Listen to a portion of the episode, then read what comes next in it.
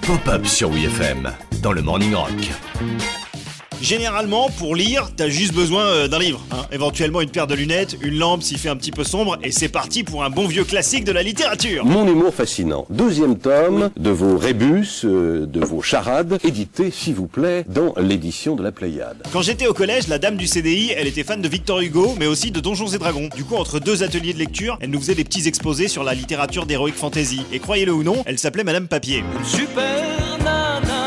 Grâce à Madame Papier, il y avait une section spéciale du CDI réservée à un genre de roman interactif assez particulier, les livres dont vous êtes le héros. J'y passais toutes mes heures de perme avec tous mes amis imaginaires. Alors tu fais partie de la confrérie des geeks. Dans un livre dont vous êtes le héros, vous pouviez être un sorcier, une guerrière, un barbare, tout un tas de personnages dont vous déterminiez les forces et les faiblesses sur une feuille d'aventure. C'est moi, le maître des magiciens. Ce sont des livres qui s'adressent directement à vous. Vous êtes le héros. C'est pour ça que ça s'appelle les livres dont vous êtes le héros. Eh oui. Bien vu, mon petit Alain. Mais du coup, Les Misérables et L'Assommoir, c'est des livres dont vous êtes la victime, non oh, oh, le non-respect des institutions Pour avancer dans l'histoire, chaque paragraphe proposait un défi ou un embranchement à choix multiples qui vous emmenait vers la suite, ou vers la mort. Souvent vers la mort d'ailleurs. C'est pas facile. Non, c'est pas facile. Ça va être très difficile. Euh, difficile, ouais. Heureusement, pour affronter ces énigmes, ces pièges et ces ennemis qui vous barraient la route, vous aviez des dés. Au DD.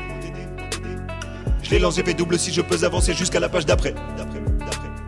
On dirait y a un dragon coûte que coûte, j'ai plus qu'à sortir mon épée. Paix.